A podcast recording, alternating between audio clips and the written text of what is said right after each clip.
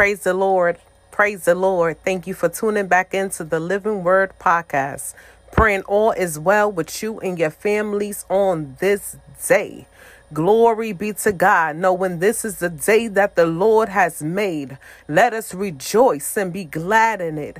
Hallelujah. I will rejoice and be glad in it in the name of Jesus. Glory be to God. So, y'all, we got a message today. Stay tuned for this message in Jesus' name. apply pressure. Glory be to God. And I'm sitting here and reading Exodus. Now I'm saying this, and you see how the Lord had to apply some pressure. Pharaoh didn't want to let God's people go. So what? The plagues came. More pressure, more pressure, more pressure until Pharaoh had to break. Glory be to God and let God's people go. And I started thinking about that thing, reading this word. That's what this word got to become life to you. Glory be to God. Glory be to God. Applying pressure.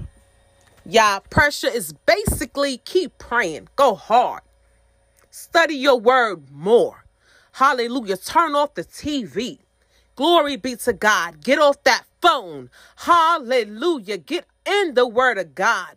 Hallelujah. Stay under the word of God. Hallelujah. Serve. Hallelujah. Glory be to God. Seek the things of the kingdom. What he told us in Matthew 6 and 33 seek ye first the kingdom of God and his righteousness.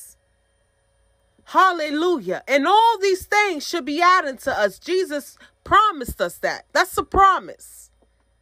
Hallelujah. So, y'all, we got to apply that pressure.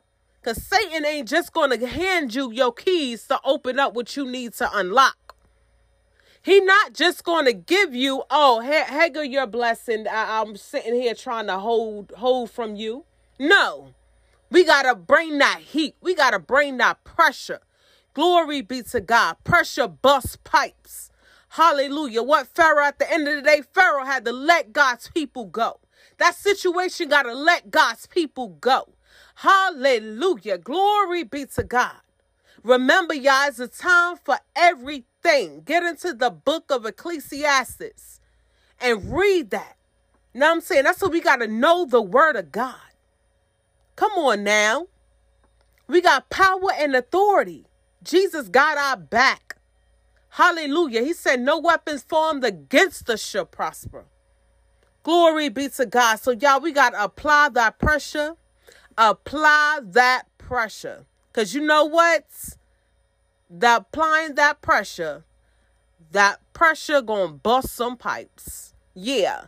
And when them pipes bust, everything got to be released to us. Glory be to God. So, y'all stay encouraged in Jesus' name. Thank you.